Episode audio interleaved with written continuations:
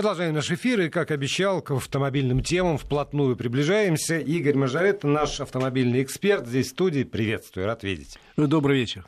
Ну вот прозвучал уже сюжет по поводу камер, которые отслеживают ОСАГО, и, кроме всего прочего, прозвучала катастрофическая какая-то для вычислительной техники э, цифра 50 миллионов э, проезжающих автомобилей, которые надо от, э, отсканировать и потом проанализировать, сравнить базы. У нас суперкомпьютер установили, что ли, по этому поводу? А мы вообще переходим в эпоху биг дата, когда анализируются гигантские базы данных, причем э, из разных источников поступившие, э, между собой они каким-то образом сочетаются, сталкиваются, происходит анализ некий, и из этого анализа рождается, я надеюсь, истина. Это касается и тех автомобилей, которые проезжают. У нас действительно парк автомобилей по России 56, по-моему, миллионов автомобилей. И, соответственно, здесь э, в течение нескольких лет работали две структуры, МВД и э, Российский союз автостраховщиков, с тем, чтобы их базы данных смогли вместе каким-то образом сопоставить, сравнить, вычленить правду и выяснить, у кого из автомобилистов есть полис ОСАГО или нет. Э, еще раз говорю, на моей памяти раза, наверное, четыре объявляли о том, что вот в ближайшее время система начнет вот, вот, да. работать, будут э, выяснять, у кого есть полис ОСАГО, у кого нет, и раза четыре сроки переносили. Теперь Э, говорят, что все-таки работает система в тестовом режиме, и уже 5000 человек примерно в Москве э, получили или в ближайшие минуты получат письма счастья, где будет написано «Уважаемый Иван Иванович, э, согласно нашим данным, у вас нет полиса ОСАГО, проверьте эти данные, если у вас нет, действительно приобретите». А вот, вот это ключевой вопрос. Проверьте эти данные. Потому что ну, я, я допускаю, что в силу самых разных обстоятельств, в том числе технических сбоев, человек приобретает полис ОСАГО, а потом в, как, в какой-то момент в какой-нибудь базе, где он должен существовать, его не оказывается. А человек честным образом, он такой вот замечательный, добросовестный человек, он, он купил, денег заплатил. Вот как, может быть, надо перестраховаться тоже, может быть, надо обратиться в какой-нибудь источник и убедиться в том, что в этой базе, с которой сравнивают, э, вот, вот это бигдата сравнивает, ты есть. Ну, э, вот то, что сегодня нам сказали, что э, не зря система запущена в тестовом режиме и будет, вероятно, работать в этом режиме месяца 2-3, пока окончательно не придут в соответствие две большие базы данных и э, не сольются в одну очень большую базу данных, где будет не просто указано, что гражданин Иванов владеет автомобилем Volvo номер такой-то, ВИН номер такой-то, э, стоящий на учете там-то и там-то, но еще будет сказано, что еще этот автомобиль Volvo имеет полис ОСАГО номер такой-то, купленный в такой-то страховой компании. То есть вот как раз собирается вот этот огромный массив данных, и месяца еще ближайшие три будут отрабатываться, и месяца три будут приходить пока очень вежливые извещения о том, что проверьте, э, убедитесь, что у вас все нормально, что полис у вас есть, что он действующий, и э, что с этим полисом никаких проблем нет. За это время все люди, которые получат такие письма, собственно, могут обратиться. Во-первых, начинает работать горячая линия специальная в Российском Союзе автостраховщиков – во всяком случае, об этом объявили сегодня. Плюс можно обратиться в ту страховую компанию, в свою, что э, то есть в свою, в которой вы купили этот полис, приобрели этот полис, и сказать, ребята, а тут почему-то мне приходит письмо странное, я же покупал, вот он у меня, сжимаю в мозолистой руке, номер вот такой-то. И к моменту, когда система уже заработает в полном объеме, я надеюсь, количество вот таких косяков будет сведено до минимума. Хотя, конечно же, э, по опыту собственному, по опыту нашей страны, по опыту других стран, могу сказать, что никогда в жизни ни в одной стране не было такого, чтобы э, начинал работать какой-то сервис, тем более такой, который охватывает почти 60 миллионов автомобилей, соответственно, столько же людей. И сбоев, и косяков каких-то не будет. Наверняка будут. К бабке не ходи, но э, вопрос времени, вопрос алгоритма э, обжалования вот такого ну, штрафной а, санкции. А он определен алгоритм обжалования, кстати? Э, на самом деле на сегодняшний день у нас все довольно плохо с этим, потому что штрафы, которые присылает мне камера видеонаблюдения, Она-то в электронном виде работает, она щелк, значит, пошло письмо счастья, техник там его посмотрел. На самом деле времени у него нет, он просто передал сотруднику полиции. Сотрудник полиции тоже посмотрел. На самом деле, если говорить честно, тоже времени у него немного. Он поставил электронную подпись, и все полетело ко мне домой. То есть на, с момента того, как щелкнула камера, до того момента, когда я получу в электронную почту письмо счастья, проходит несколько секунд. А вот чтобы обжаловать на сегодняшний день, процедура тяжелая, и она, между прочим, не предусматривает вариант электронного обжалования.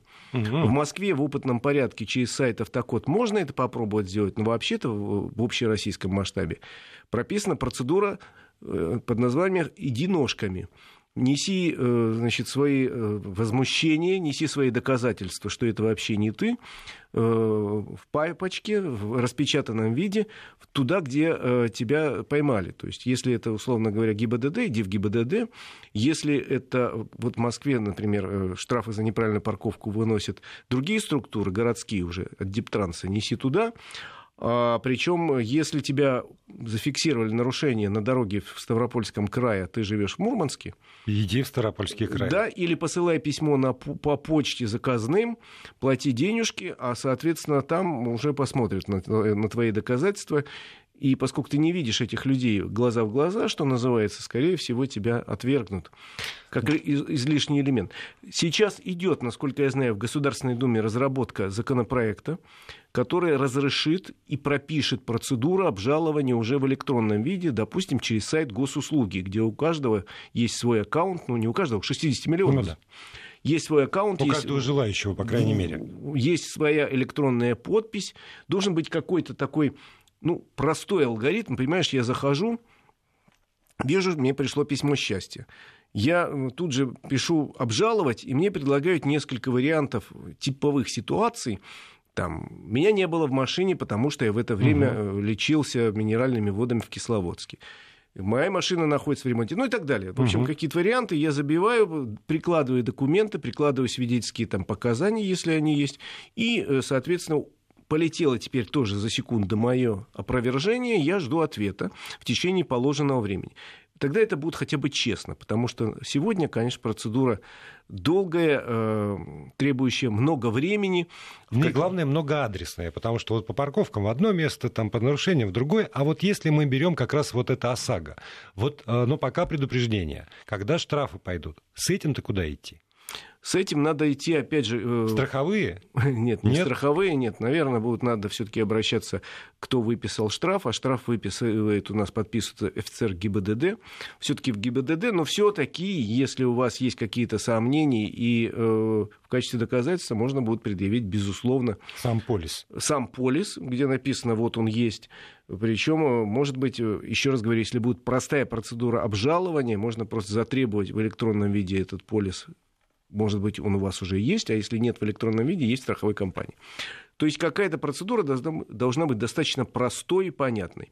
Но э, однозначно надо, конечно, бороться с теми людьми, которые как бы считают ненужным покупать этот полис, экономят. Э, для себя. Кто-то экономит, кто-то там считает, что типа я такой правильный, что у меня все равно ни одной аварии за 40 лет жизни не было, и ничего и не случится. Это все замечательно, но на самом деле я сталкивался с несколькими уже историями, которые были с друзьями моих друзей, которые попадали в ДТП, а у виновника аварии, оказывается, нет полиса. И все. И дальше ты начинаешь зайчиком скакать по судам, пытаясь выбить деньги, которые вообще-то по закону должны быть тебе выплачены через пять дней. А так это требует годы, а в каких-то случаях э, и бесполезно пытаться э, выбить какие-то деньги. Вот был случай, там водитель был, условно говоря, из Владимирской области, он тут же к себе во Владимирскую область тихо свалил, а там дальше на все запросы местные суды говорили, а вообще у него никакого имущества нет, он безработный формально, ничего мы сделать не можем. Чините сами, э, разбирайтесь с ним сами, приезжайте к нему сами и выясняйте отношения, типа мы умываем руки. Вот чтобы таких ситуаций не было, придуман полис ОСАГО. Придуман он был сначала в Европе еще там, лет 80 назад, получил распространение во всем мире. Весь мир так живет. И, э, собственно, э, вот первый этап эксперимента – как говорят в Российском Союзе автостраховщиков, показал, что картина не очень хороша. Примерно 7% водителей, по данным РСА, э, по Москве и Подмосковью разъезжает или без полиса ОСАГО вообще, или, может быть, у них есть какой-то полис, но который вот нужен только для того, чтобы показать сотруднику ГАИ, он у меня есть. На самом деле он напечатан на принтере в соседнем дворе. Тогда еще один вопрос. Вот эксперимент в Москве только.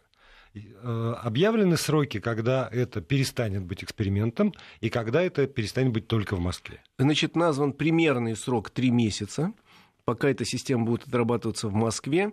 Соответственно, через три месяца, когда будет признано, что базы э, работают корректно по отношению друг к другу, что они слились в экстазе, а э, тогда эксперимент распространится, насколько я понимаю, по традиции сразу на четыре региона. Это Москва, Московская область, Питер и Ленинградская область, и уже изъявил э, готовности работы Татарстан. Татарстан подключается, уже получится 5 регионов, а потом, как говорят, в течение будущего года э, вся э, Россия будет уже работать по этой нормальной схеме. Ну, вообще, если честно говорить, современная камера – это вещь очень умная. И мне говорили, что современная камера фиксации вообще-то может фиксировать до 30 видов правонарушений. Одна и та же. Одна и та же, да, она, ее, все зависит от того, как ее настроить. Принципе, сейчас камеры, которые установлены э, современные, они фиксируют не только превышение скорости, но и выезд на встречную полосу, и проезд на красный свет, и переезд через стоп-линию, и выезд на полосу для общественного транспорта, и э, пересечение просто сплошной линии, выезд на обочину. Много, примерно с десяток я вот назвал правонарушений. Но могут и больше. И камеры, которые фиксируют э, от, наличие отсутствия полиса ОСАГО, это, в общем, первый шаг, что называется, к тому, что вообще, к сожалению или к счастью, или, ну, в общем, это факт, это реальность, что все больше о нашей жизни будут узнавать камеры, данные эти будут слиты в некую единую базу данных, и будут составляться некий портрет водителя, симпатичный. Со всеми вытекающими да, симпатичный он или нет. И, кстати, мы не раз э, говорили, Володь, о том, что готовится реформа ОСАГО, и в ходе этой реформы появится некий коэффициент качества водителя, который будет учитывать многие вещи, в том числе и Показания этих самых камер. Да, и в том числе показания этих камер будут учитываться вместо неких общих коэффициентов, которые говорят ни о чем, ну, типа э, регионального коэффициента или коэффициента мощности. Поскольку упомянули уже в нашем разговоре вот эту проблему получения долга, то тогда поговорим о проблеме взыскания долга, потому что вот э, открываю интернет и читаю, на трассе М4 Дон проходят облавы на водителей в скобках не ГИБДД. Вот так так вот пугают. А, о чем идет речь? Речь идет вот о чем. Вчера я, кстати, смотрел, когда э, что происходит на дорогах России. Есть у меня такая привычка. Э, значит, да, и вдруг увидел неожиданную пробку в районе Горячего Ключа. Это такой населенный пункт на трассе М4 Дон между Краснодаром и берегом Черного моря. Ну, такой довольно крупный населенный пункт. И вот смотрю вдруг, а там красное. Думаю, что это красное? Отпуск? Обычно, не-не-не, вдруг, думаю, обычно, если авария, то ставит значок аварии. Э, если там ремонт работы, ставят, ремонтные работы, ставят значок ремонтной работы. А тут что-то, значит, все красненькое, а непонятно. Ну, ладно, сказал тебе я. И сегодня вижу, значит, информацию о том, что, оказывается, начали э, рейды проводить сотрудники э, службы судебных приставов, причем они начали проводить рейды с трассы М4 Дон. Вот сейчас отпускники рванули все. И, соответственно, э, сотрудники вместе с сотрудниками ГАИ организовали не то чтобы засаду, нет, на засаде речь не идет, а, а пост такой, э, который... Э, который не именовать все равно. Да, где, собственно, останавливали автомобили какие-то, то есть стояли специальные автомобили с камерами, они фиксировали все номера проезжающих машин и выдергивали из потока, а поток там такой хороший, август самый отпускной месяц, и выдергивали э, злостных неплательщиков, с которыми тут же разбирались. А вот этого что-то тоже по номеру автомобиля можно уже определить, алименщик человек или нет? Да, да, на сегодняшний день есть такие базы данных, которые сочетаются с базой данной ГАИ, и можно определить, ну, тут тоже не всегда можно, потому что, в принципе, да, есть вот, условно говоря, Иванов у нас злостный алименщик. У него есть автомобиль с таким-то номером, останавливает, и выясняется, что за рулем не Иванов, а человек, который едет э, троюродный знакомый, которому он дал покататься. Ну, тут же на месте э, разбираются. И в каких-то ситуациях могут даже отобрать автомобиль. Э, вот тут есть данные, что за 6 часов работы э, приставы остановили более 50 транспортных средств, и 34 из них арестовали потому что у людей э, образовались какие-то огромные долги. По Сравнимые нашему... с ценой автомобиля, да? Вообще, по нашему закону, если у человека более 10 тысяч долг накопился, то это уже повод, чтобы им занялись судебные приставы. На самом деле цифра уже давно иная, потому что 10 э, тысяч – это слишком малая цифра. В реальной жизни они занимаются э, теми, у кого более 30 тысяч долго накопилось, а на самом деле есть люди, у которых и э, долги уже зашкаливают и под миллионы больше, причем собираются самые разные э, долги. Кто-то по алиментам задолжал, кто-то кредит не отдает банку, а кто-то просто тупо не платит штрафы ГИБДД. Такие тоже есть, и копятся, копятся эти цифры и накапливаются какие-то очень большие. В каких-то ситуациях действительно судебные приставы имеют полное право арестовать имущество в качестве залога или, если э, сумма не будет компенсирована, этот автомобиль продадут с торгов, и деньги пойдут на компенсацию. Они могут арестовать, в этом я нисколько не сомневаюсь. Но если у них э, юридически оговоренное право делать такие проверки на дороге, есть у них такое право, э, делать они это могут. Проводились такие рейды в Подмосковье несколько раз, я э, знаю об этом. Но чтобы вот на трассе, на основной нашей курортной трассе, я э, первый раз слышу. Я очень рад, что поймали такое количество злостных неплательщиков, что э, некоторое количество Они денег... все при деньгах? Они же в отпуск.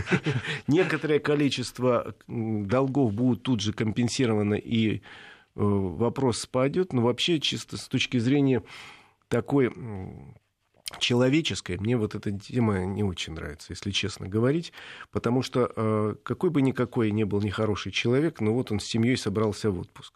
Он едет, и тут ему говорят «здрасте» должен, отдавай. У тебя была предыдущая семья, и ты там, не, да. не платишь туда алименты. Э, самое главное, что я могу сказать, что пробка-то там была, и пробка была реальная, которая помешала, ну не помешала, но затормозила поток честных людей, которые в большинстве своем просто ехали на море. И я... не являлись неплательщиками. Да, это просто не очень хорошо. То есть я за то, чтобы все-таки служба судебных приставов работала больше все-таки с документами в офисе, тем более сейчас не составляет никакого труда при той бигдата, которую мы сейчас обсуждаем, проверить, например, есть ли у человека счет в банке и не, не создавать да. проблемы на дороге. Тем и... более, что когда, когда это надо, просто автоматом авто, со счета в банке списываются какие-то суммы, и все в порядке. И только судебные приставы почему-то никак не Да, и можно справить. обойтись без таких вот показательных выступлений, тем более, что в таком месте, э, в районе горячего ключа, дорога узкая, туда вправо-влево не уедешь. Если ты уж туда доехал, значит, у тебя впереди одна дорога на Джубгу к Черному морю. Значит, стой. Подожди, у нас с тобой остается чуть менее трех минут. Успеешь про э, решение Верховного суда? Да, конечно. Я хотел сказать, что у нас на днях было очень хорошее решение Верховного суда, которое э, в очередной раз э, подвела черту и сказала, что если человек относится к категории добросовестный приобретатель, то его нельзя мучить. Я объясню по-человечески, в чем дело. К сожалению, очень часто оказывается, это, к сожалению, пока еще очень часто. Человек покупает подержанный автомобиль, и вдруг выясняется, что автомобиль был в залоге у банка, и э, я вот купил этот автомобиль, это нигде не обозначено. Э, я проверил даже по базе данных, он не числится в залоге банка, а потом выясняется, что автомобиль не мой, его банк забирает, а я вообще тут я деньги свои заплатил. А тебе говорят, разбира... ты разбирайся с тем, кто тебя обманул сам. Ну а как? А если проверил по базе, то тогда это вопрос к тем, кто эти базы э, держит. Так вот, как раз в этом и речь, потому что в конкретном случае человек из Краснодара купил автомобиль, проверил по базе данных, как положено, ему дали э, ответ, что все хорошо, автомобиль он купил, ездил три года, а теперь говорят, отдавай, родной, автомобиль не твой, а банковский, а ты поездишь на автобусе или разбирайся с тем, кто тебе его продал. И вот несколько судов, э, в том числе и районный был, которые сказали, да, вот ты не прав, но только Верховный суд поставил некую точку жирную, и я надеюсь, это решение Верховного суда будет уже неким лекалом для других судов, которые смотрят на человека э, с точки зрения виноват, не виноват. Так вот, вот этот самый добросовестный приобретатель или собственник по решению Верховного суда, если он не знал и не мог узнать, что автомобиль с обременением, а этот конкретный владелец, еще раз говорю, мало того, что не знал, человек ему продававший ничего не сказал, в документах нигде это не записано, ПТС не лежал в залоге у банка, угу. на, на руках он у него. Вот, пожалуйста, чистый ПТС. Более того, он пробил по базе данных и получил ответ, что э, все чисто. Как выяснилось, банк внес такие данные, но позже, Почему-то это, с опозданием. Это дело банка. И тогда. это проблема банка, сказал Верховный суд. Э, в данном случае гражданин Иванов никоим образом не мог узнать о проблемах с этим автомобилем. Он выступал исключительно как добросовестный приобретатель, он внес свои деньги, он купил автомобиль, он ездил, он ухаживал за ним, и теперь нечего с него требовать. Вы должны были озаботиться о том, чтобы автомобиль числился в базе как кредитный. Есть такие базы, по которым пробивать надо. Или вы должны были оставить э, ПТС банке. Ну, в общем, человек не виноват, это хорошо. Ну, будем надеяться, что не только на автомобиле будет это распространяться. Спасибо, Игорь Маржаретта.